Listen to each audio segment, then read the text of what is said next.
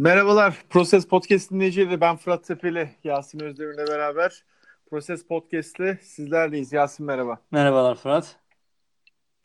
Abi Atlantik, evimize geldik. Evet, şükür kavuşturana diyelim. Proses Podcast versiyon NBA'de bugün Atlantik'i konuşacağız.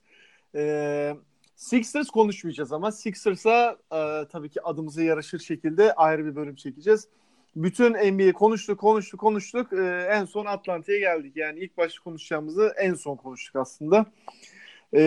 Abi hızlı bir girişle Toronto ile son şampiyonla başlıyorum. Tamamdır. Üstad 58-24. Doğu'da da ikinci sırada Milwaukee Bucks'tan sonra bitirmişlerdi. Onlar için zor bir yaz dönemi oldu. Geçen sene oynadıkları kumar tamamen tuttu. Şampiyonluğu aldılar. Devamını getiremediler çünkü Kawhi Leonard takımdan ayrıldı. Stanley Johnson, Rodney Hollis, Jefferson, Cameron Payne, Devin Johnson, Matt Thomas takıma geldi. Patrick McCall'la da sözleşme yenilediler. 2 oyuncu kaybettiler. Birisi Kawhi Leonard ki onu yani buradaki etkisini sadece bir oyuncu olarak görmemek lazım. Onu konuşacağız zaten. Bir de Danny Green de Lakers'a kaptırdılar. Onlar üstad biraz son ana kadar şeyi beklediler. Kawhi Leonard'ın açıklamasını beklediler. Şöyle yani ben de senin dediğin gibi oynadıkları kumarın tuttuğunu ve almaları gereken ödülü aldıklarını düşünüyorum. Ben mesela sezon içerisinde birçok otorite Kawhi Leonard'ın kalması kalacağı yönünde açıklama yaparken ben öyle düşünmüyordum Highland'a. Ki tahminlerimde de yanılmadım açıkçası öyle söyleyeyim. Ben hani Highland'a gitmeyecek. O şu, yarı finaldeki şuta attığı zaman bile hala daha kalması garanti değil diyordum ki öyle de oldu. Beni şaşırtmadı açıkçası. Son gelen haberler işte Pascal Siakam'la 430 milyon dolarlık bir kontrat imzalandığı yönünde. Dolayısıyla takımı artık onlar ellerindeki oyuncuların ve özellikle Siakam'ın üstüne kuracaklar. Tabii ki Siakam bir seviye üstüne çıkabilecek mi? Soru işareti. Bu sene playoff'ta hani o kadar da aslında lider rolü kaldırabildi mi derseniz öyle bir role soyunamadı zaten. Yani bir rol oyuncusu olarak katkı verdi takımına. Onun haricinde yaptıkları bir sürü ekleme var. İsterseniz onları da konuşuruz. Evet.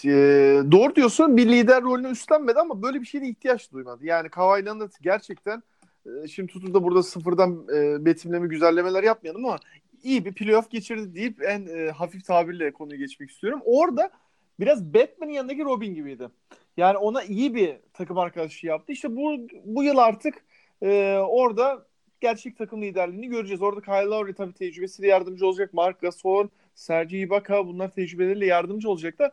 OG Anunoby ve Pascal Siakam merkezli bir artık takım kurma niyetleri var değil mi? Haklısın. Yani OG Anunoby sakatlıktan çıktı ve iyi bir hani pre-season geçirmiş. Norman Powell'la ilgili hep olumlu şeyler duyuyorum açıkçası. Zaten onlar büyük ihtimalle hani 2 numarada artık hani Danny Green gidince Fred Van Vliet ve Norman Powell üzerinden oynayacaklar. Büyük ihtimalle ikisi orada hani ilk 5'i paylaşabilirler de belki Fred Van Vliet daha şanslı olabilir eğer sakatlanmazsa. OG Anunoby'nin de 3 numarada yeri garanti. Diğer oyuncular zaten geçen yıldan aynı olacak. Bir tane sürpriz isim açıkçası Terence Davis diye bir draft edilmeyen bir çaylak oyuncuları var. Draftta seçilememiş. O bayağı hani iyi olduğu söyleniyor ve şu an kadroda bildiğin 8. adam olduğu söyleniyor açıkçası. Hatta işte Stanley Johnson'ın falan bile önünde olduğu açıkçası konuşuluyor şu anda. 2 numarada Stanley Johnson ya da Ron Hollis Jefferson da olabilir. Yani onu biraz sezon başlayınca daha net görebileceğiz tabii. Yani orada Danny Green'i absorbe ettilerdi bence ama tabii Kawhi'nin kaybedilmesini çok şey yapamıyorsun. Abi 58-24 yani burada zaten 58 galibiyet alamayacakları belli ama benim sana sorum şu şekilde 47 alırlar mı? Ben alamazlar diyorum 45. 45 diyorsun. 45'te yaklaşık Doğu'daki dengeler açısından 6-7 civarına denk geliyor. Evet ki ben açıkçası yazın başlangıcında daha karanlık bir tablo çiziyordum. Hani şu an yaptıkları bir iki ufak ekleme oyuncuların fena durumda olmaması açıkçası hani beni biraz daha onların bu sezonunu iyi geçirecekleri yönünde umutlandırdı. O yüzden hani bence onlar için tavan 8.lik tabanda tavan 5.lik pardon tabanda 8.lik olarak düşünüyorum. Yani kesin playoff yaparlar diyorsun. Evet. Ben de sana katılıyorum. Onlar için salary cap de çok uygun. Kötü bir durumda değiller. $25 milyon ve $23 milyon iki kontrat bu yılın sonuna eriyor. Marc Gasol ve Sergey Ivaka'nın. Onlar da Kyle Lowry ile sözleşmeyi uzatmışlardı. Hatırlarsın. Ve sadece 2 yıllık bir sözleşmesi var Kyle Lowry'nin. Diğer taraftan Fred Van Vliet'in $9 milyon bir kontratı da bitiyor bu yıl.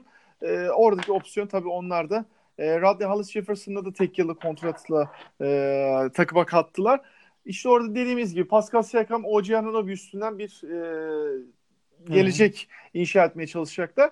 Salary cap'leri de kötü bir durumda değil. Tabii ki yani seneye biraz free agent piyasası da dar. Hani ona bir şey demiyorum ama geleceğe daha rahat bakabiliyorlar.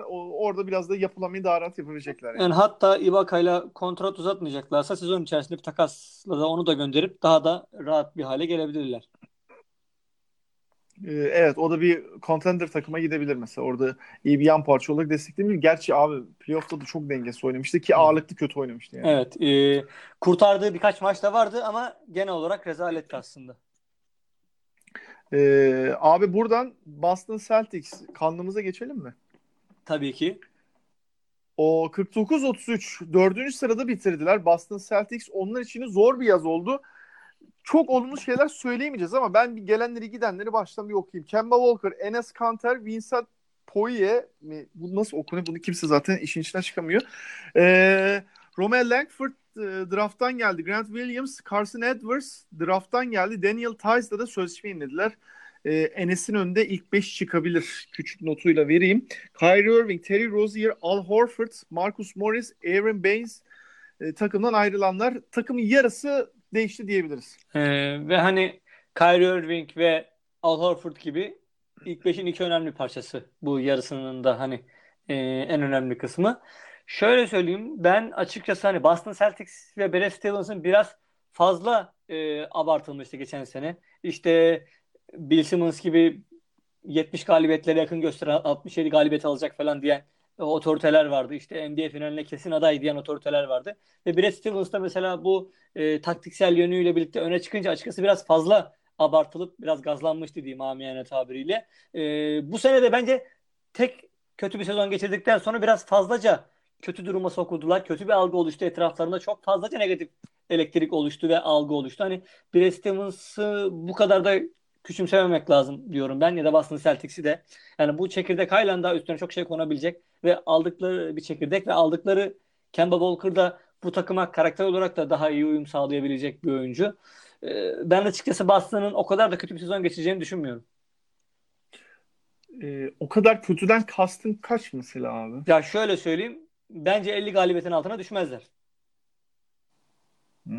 İddialı oluyor. Aynen. Ya doğuda tabii biraz batıya oranın daha zayıf kadrolar var. Sana hak verebiliyorum ama orada biraz şey de önemli ya. Sağlık durumları. Şimdi Gordon Hayward 70 maç çıkartabilir miyim? Zannetmiyorum. Jaylen Brown, Marcus Smart'ın geçen yıl sakatlıkları vardı dönem dönem. Uzunda abi Enes, Daniel Theis, Grant Williams, işte Robert Williams, onlar ne kadar o kısmı götürebilecekler. Biraz zaten 5 numarada offside düşüyorlar.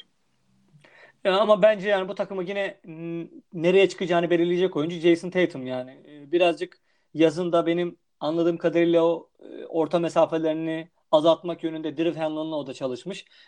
Daha fazla üçlük kullanıp işte izolasyonlarını olabildiğince azaltma. Yani bence o Kobe Bryant virüsü diyorum ben ona. Onunla da biraz çalışıp bence Kobe Bryant'ın tarzına biraz kendini değiştirmeye çalışmıştı. Ama o tarz sadece Kobe Bryant'ta güzel duruyor işte. Bence sorun burada. Yani başka bir oyuncuda güzel durmuyor. Bence Jason Tatum biraz daha kendi oyununu bulursa, o gereksiz kasmalarını bırakırsa bir kenara çok değerli bir parça olabilir. Yani bu takımın tavanını Jason Tatum belirleyecek. Bence hani pivot eksiklikleri evet kabul ediyorum ama oraya iyi bir parça koysalar da bence Jason Tatum iyi oynamadıktan sonra bu takımdan yine bir şey olmayacak. Şimdi tavanını Jason Tatum'un belirlemesi olayına tamamen katılıyorum. Bu cepte. Şimdi 49-33 geçen yıl bitirdiler. Sen şimdi diyorsun ki 50'nin altına düşmezler. Takımı geleni gideni saydık. Ben şöyle hızlıca bir yukarıdan yine bir isimleri sayayım. Kemba Walker, Gordon Hayward, Marcus Smart, Tatum, Jaylen Brown, Daniel Theis, Enes Kanter. ana rotasyon bunlardan oluşuyor. Yanlış mıyım? Doğru. Şimdi sen bu takımın en iyi 20, bak 20 diyorum, en iyi 20 savunma takımının içine, hadi daha insaflara, en iyi 15 savunma takımının içine girebileceğine inanıyor musun? Yani pota altı savunması olarak tabii ki hayır. Ama genel olarak yani şöyle söyleyeyim. Yani ilk 15'te olurlar. Öyle söyleyeyim. Yani ilk 15'te olurlar diyorsun. Yani elit bir savunma takımı tabii ki bu takımdan çıkmayacak. Enes Kanter olduğu sürece ya da Daniel Theis de tabii ki kapasite sınırlı bir oyuncu ama ilk 15'te olurlar. O kadar da bence abi bak lazım. Sana saydığım, bak lafını balla kesin. Sana saydığım 8 oyuncu içinde iyi savunmacı dediğimiz 2 isim var. Marcus Smart, Jaylen Brown. Diğerleri ya ortalamada Jayson Tatum, Kemba Walker. Gordon Hayward şu anda ayaklarını sürüyordu en son. Geçen yıl bir dönem gerçekten iyi oynamıştı. Orada da abi yani hücum performansı iyiydi. Gordon Hayward, Kemba fizik şöyle olarak zaten düşük kalıyor. Daniel Theis, Enes Kanter. Abi bu takım ilk 15'te imkanı yok olamaz savunmada. Malzeme yok çünkü abi. Yani göreceğiz diyorum ben. Ben o kadar da dediğin gibi kötü bir çerçeve çizmiyorum bu takımla ilgili ve hani doğudaki üst seviye takımların da hani o kadar kusursuz olmadığını varsayarsak bence onların da halen daha bir şansı var. Bak hücumda rahat bir şekilde diyorum. Rahat. Hı hı. Hani böyle kasmadan ilk 15'te olacaklarını düşünüyorum. Çünkü gerçekten iyi bir hücum takımı.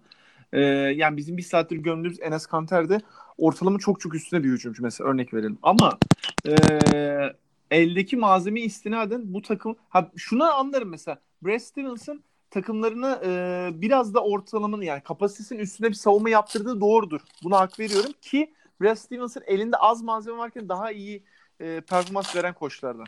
Biraz Ergin Ataman tarzı abi. Daha dar rotasyon, daha low kalite oyuncularla daha çok şey verebiliyor. Haklısın. Yani bunu daha önce zaten gördük ama ben açıkçası hani Boston'daki gelişmeyi teknik kavramlarla açıklamıyorum zaten. Yani oyuncu kadrosu daha kaliteli olduğu için ya da daha kötü olduğu için iyi ya da kötü olur demiyorum. Ben onların geçen seneki o kaotik atmosferden ve hani o kötü ilişkilerden kısmen kurtulmuş olmalarını Kyrie Irving'in gidişiyle düşünüyorum. Ha tabii ki sadece sorun orada Kyrie Irving miydi, o da soru işareti. Bunu bu sezonda göreceğiz. Ama ben açıkçası daha çok takım kimyası ile ilgili gelişmelerden dolayı hani onları daha şanslı görüyorum. Ha, takım kimyasında bir artı bir eksi yazdı abi. Kyrie Irving gidişi artı yazar. Al Horford'un gidişi de büyük bir eksi yazar. Yani onu da takım için tabii o kadar hani Al Horford'la ilgili kötü bir eleştiri duymadık ama ne tarz ilişkiler vardı bilemiyorum tabii şu anda. Daha çok Kyrie Irving'in negatif elektriği üzerine çok şey duyduk. Ama haklısın yani evet. Al Horford'dan önemli bir fikir o anlamda. Ki savunmada bütün hem zekasıyla hem fizikli yapısıyla da bütün şeyi savunmaya organize ediyordu. Burada Al Horford'un zaten olmaması iyi de alan açıyordu o cepte. Ona bir şey demiyorum. Maç sonlarında genel olarak iyi oynayan bir oyuncu. Ama en büyük etkisi tabii savunmada onun kaybı çok şey oldu. Bakalım ne olacak göreceğiz yani ama ben şaşırdım. En iyi ilk 15 savunma takımına biri olmalarını düşündüğün için. Yani, peki. Şöyle söyleyeyim, son cümlemi söyleyeyim. Yani onlar açıkçası hani kısa savunmasıyla daha fazla ayakta kalacaklar gibi, dediğin gibi yani o pota altıyla ayakta kalmaları zaten mümkün değil ama hani Marcus Smart olsun, Jaylen Brown olsun birazcık istikrar yakalarsa tabii ki işte Jayson Tatum olsun hani ortalama üstünde savunma yapabilecek kafayı taktıkları zaman adamlar. Bence bu da doğuda yeterli, öyle söyleyeyim. Peki göreceğiz. Brooklyn Nets'e geçiyorum abi. Brooklyn Nets abi şu anda artık şey durumda yani biz bir yere kadar getirdik. Yıllardır drafttan da 5 kuruşta bir şey almadık. Artık hani pokerde all in dersin ya, masaya koyarsın varını yoğunu. Şu anda onu yaptılar. Bütün salary cap'i de doldurdular. Ama gerçekten iyi bir yaz geçirdiklerini söyleyebiliriz. Fakat bu yıl açısından dengesiz bir durum olabilir. Yani 42-40 bitirdiler. Geçen yıl 6. sıradan playoff'lara girmişlerdi. Philadelphia ile eşleşmişlerdi, hatırlarsın. Kevin Durant'ın oynamadığı bir sezon olacak. Kyrie Irving, DeAndre Jordan, Garrett Temple, Wilson Chandler, Taurean Prince, David Nwaba'yı aldılar. D'Angelo Russell, Demar Carroll, Ed Davis, Jared Dudley, Allen Crabb Taurean Prince takasıyla gitti. Rodney Hollis, Jefferson ve Shabazz Napier Takımdan gitti. Yani onlar da biraz Boston gibi takımın yarısını yenilediler. Yenilerken de iyi yan parçalar aslında maalesef elden çıkardılar ama tabii takıma gelenler de ciddi isimler. Ya açıkçası ben pozisyon bazında baktığımız zaman da hani Durant'i de düşününce onların da hani bence tıpkı Boston gibi beklenenden iyi olacağını düşünüyorum. Ha, onların bir avantajı var. Diğer mesela işte Clippers gibi, Lakers gibi takımlara karşı onlar Durant'i bir sezon geç takıma katacakları için bu sezon yine biraz daha ince ayar yapma, kendi güvenecekleri rol oyuncularını belirlemek için bir sene daha fazla süreye sahip oldular. O da onlara garip bir güzel esneklik sağladı aslında. Önümüzdeki sene onların büyük ihtimalle ana hedefi çünkü. Ben hani pozisyon bazında baktığımız zaman da büyük oranda çok zayıfladıkları bir pozisyon var mı dersen hani 1 numara ile 5 numara arasındaki pozisyonları kastediyorum.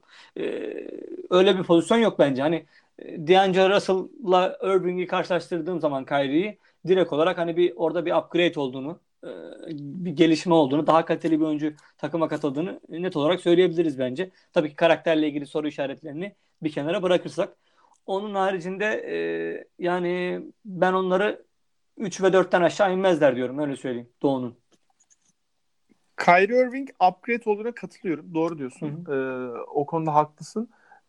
Ve geçen yılki Boston kaotik ortamından sonra burada biraz da sıkıntısız ilerleyeceğini düşünüyorum. Biraz çünkü Kyrie'nin de burnu sürtmüştür inşallah diye düşünüyorum. O da ayrı konu. Fakat şeyde sana katılmıyorum abi. Bu yıl biraz daha ince ayar yılı oldu. Çünkü haklısın. Tüm yıl ince ayar yap. Takımı oturt. Belki yıl içinde Şubat'a kadar güzel birkaç tane ek hamle yap. Belki birkaç takas her neyse. Abi seneye Kevin Durant geldiğinde mecbur sil baştan demeyeceğim ama %70'i değişecek abi. Hele ofansta. Ya tabii ki haklısın. Mesela geçen yıl hep ikimizin de sezon başında en çok gelişme kaydeden oyuncu adayıydı Caris LeVert. Bu sene de bence yine adaylardan biri olabilir sağlıklı kalırsa ve hani ben seviye atlamasını beklediğim Kyrie Irving'le beraber daha da rahat oynamasını beklediğim oyunculardan bir tanesi açıkçası. Her ne kadar ikisi de topu elinde isteyen oyuncular olsa da bir şekilde birbirlerinin sürelerini ayırarak bile en azından birbirlerine katkı sağlayabileceklerini dinlenme anlamında düşünüyorum. Dolayısıyla Durant geldiğinde Caris LeVert'ün rolü direkt olarak düşecek mesela. Bu tarz hani roller tabii ki değişecek. Orası kesin. Yani ondan dolayı hani bir tek hani arkadaşlık kulüp kültürünün biraz daha oturması. Çünkü takımın yarısı değişti abi. Yani bir kulüp kültürü var ama hani kadronun yarısı değiştiği için bir şeylere mecburen yeniden başlaman gerekiyor. Onun oturması açısından biraz daha evet o açıdan şey yaparım ama oyun düzen anlamında abi Durant gelirse o iş sıfırdan demesem de bir %70 dediğim gibi yeniden kurulur. Oradaki sorum şu Taurean Prince'ten son Atlanta sezonuna göre ne bekliyoruz? Şöyle söyleyeyim. Genelde Taurean Prince çok eleştirilen tabii bir oyuncu. Çünkü o lige geldiğinde de hani tipik bir 3&D aslında olması bekleniyordu. Ki hiç öyle olmadı. O işin savunma tarafını tamamen bırakıp yarım yamalak bir hücum oyuncusu olmaya çalıştı. Dolayısıyla başarısız bir kariyere sahip oldu. Ama sezon öncesi maçlarda da açıkçası ben bütün Nets maçlarını izlemedim tabii ki. Kısmen izlediğim kadarıyla ve okuduğum kadarıyla sezon öncesinde bayağı iyi gözüktüğü söyleniyor. Hani ilk 5 başlayabileceği söyleniyor. Ama tabii ki yine hücumuyla açıkçası benim anladığım kadarıyla var olmaya çalışıyor. Ama onun asıl bu takımdaki rolü de kalıcı olacaksa bu takımda savunma olması lazım. Ondan hani beklentiler büyük mü dersen benim açımdan beklenti büyük değil ama artık katkı verirse pozitif bir şey olur sadece. Hani ben hani kötü oynamasını bekliyorum. Şaşırmam açıkçası. Ama okuduğumuz şeyler de tam tersi şu anda. Ki kanat savunmasında şu anda Brooklyn'de biraz açık bir nokta var. Uzunları çok savunma anlamında içeri kapatabilecek uzunlar ama kanatlarda öyle yok. Yani Wilson Chandler sert bir oyuncu. Evet oynadığında böyle pis işleri falan yapar ama sezonda 40 maç yani belki 50 maç yani. Şimdi de ondan uyuşturucudan dolayı herhalde bir 20-25 maç oynamayacaktı zaten. Evet. Sezon başında yok. Ondan dolayı orada yani Taurean Prince'in katkısı önemli. Ha, seneye Durant geldiğinde o kısmı elbet toparlayacaktır ama tabii şeyi de bilmiyoruz. Durant'in de nasıl geleceğini. Şu anda tıp çok gelişti. Ama işte göreceğiz. Yani orada bir soru işareti var. Yani gerçi %70, %80'iyle gelse bile abi, bu doğuda yani yıkar geçer. O da ayrı konu. Peki yani benim buradaki Nets'e dair izleyeceğim iki nokta var abi. Bir, DeAndre Jordan'la Jared Allen'ın rotasyonu nasıl ayarlanacak? O benim için bir merak konusu. Orayı yönetmek kolay olmayacak. Yani DeAndre Jordan'ın yedek pivot başlama durumu var ama işte sezon içinde nasıl olur o? DeAndre Jordan'ın ne reaksiyon verir? O belli değil. Bir de benim kişisel olarak takip etmeyi sevdiğim bir oyuncu Zana Musa. Bakalım o bu yıl ne verecek? Haklısın. İşte orada Kaan Kural da mesela çok sezon öncesi yayınlarda hep bahsetti. İşte Durant mafyası diyeyim ben açıkçası. Orada arkadaş grubundan etkilenip Kenny Atkinson'ın hani DeAndre Jordan'ı ilk beş başlatıp Jared Allen'ı biraz daha hani hakkını yiyeceğini öne süren görüşler de var. Dediğin gibi bu mesela hani benim kastettiğim bu sene ince yıl, ayar yılı olacak dediğim sebeplerden biri Jared Allen gibi, işte Rodion Kruz gibi, Zanan Musa gibi oyuncuların önümüzdeki sene için hazırlanmasıydı aslında. Dolayısıyla gelişimini ilgiyle takip edeceğimiz isimlerden bir tanesi tabii ki Jared Allen. Ama ben DeAndre Jordan 4 yıllık kontratla geldi. 4. yılını yani kontratını Nets'te bitireceğini düşünmüyorum yani. O bayağı tadayı ya bence. Peki. 42-40. 50 galibiyet alırlar mı? Almazlar herhalde ya. Yani 45-50 arası bir yerde kalırlar gibi diye ama düşünüyorum. Geçen yıla göre üst diyoruz değil mi? Evet. Yani o büyük bir Kyrie Irving sakatlığı olmadığı sürece üst. Orada sağ avantajına göre ilk turu bir ihtimal geçebileceklerini ben düşünüyorum. Ama tabii ki olası bir Kyrie Irving sakatlığı direkt sezonu hemen playoff'tan ilk turunda bitirebilir onlar için. Yani kritik bir oyuncu. Tabii biz yani sakatlık yokmuşçasına konuşuyoruz. Herkes sağlıklı. Evet, olacak şekilde tabii yorumlarımızı yapıyoruz. Ama ilk turda da elenebilirler tabii yani. O Irving varken de. Yani evet. O ihtimal açık her zaman. Yani bu takımın birbirine uyum sağlayamaması, performanslar derken ya da yine bir Irving krizinin yaşanması takım içerisinde bunun yolu açık. Hele ki New York medyası Nets'in üstüne biraz daha gidecektir bu sene. Dolayısıyla orada hiçbir takımda duymadığımız hikayeleri bu sezon Nets'ten duyabiliriz. Bahsettiğim gibi 45 galibiyet alırlarsa geçenki sıralama göre 5. bitiriyorlar ve sağ avantajını alamıyorlar. Onun için sağ avantajı önemli ilk tur anlamında. Bakalım. Yani o da izleyeceğimiz takımlardan biri. Abi New York'a geçiyorum. 17-65 ve son sırada Doğu'nun son sırasını bitirmişlerdi. Grafiğini hatırlıyor musun? Gözünün önüne getir. Kyrie Irving, Anthony Davis, Kevin Durant, Zion Williamson. Gözünün önüne geldi mi? Büyük Knicks hayali. Hepsi Knicks formalı falan böyle. Arkada böyle ışıklı bir grafik falan. Gözünün önüne geldi değil mi? Evet. Elde ne var sayıyorum. Julius Randle, Bobby Portis, Marcus Morris son anda döndü o da New York'a. Wayne Ellington, Reggie Bullock, Taj Gibson, Alfred Payton. Bir de draft'tan R.J. Barrett geldi. Emmanuel Mudiay, Hezonya, Noah Vonleh, DeAndre Jordan az önce konuştuk. Lance Thomas da bye bye diyen isimlerden. Salary cap'e baktığımızda, kontratlara baktığımızda ben kötü bir yaz geçirdiklerini düşünmüyorum ama hype'ı, hedefi çok ileri koydukları için tabii ona göre bir anda kötü bir yaz gibi göründü.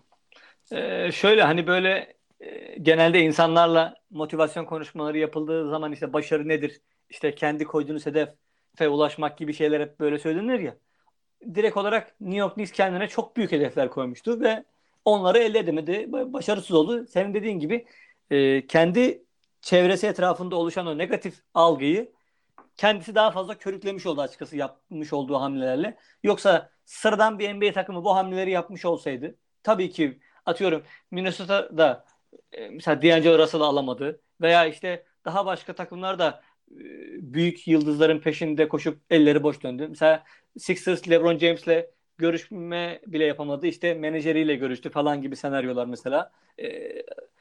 Yani her takımın başına gelebilecek durumlar bunlar. Ama onlar öyle bir algı yarattılar ki mutlak olarak o senaryo gerçekleşecekmiş gibi kendi rezil yönetimlerine birini daha eklemiş oldular. Yani bir takım nasıl yönetilmizin her sene daha nasıl kitabı yazılır diye sorduğumuzda New York bizi yine şaşırtmaya devam ediyor.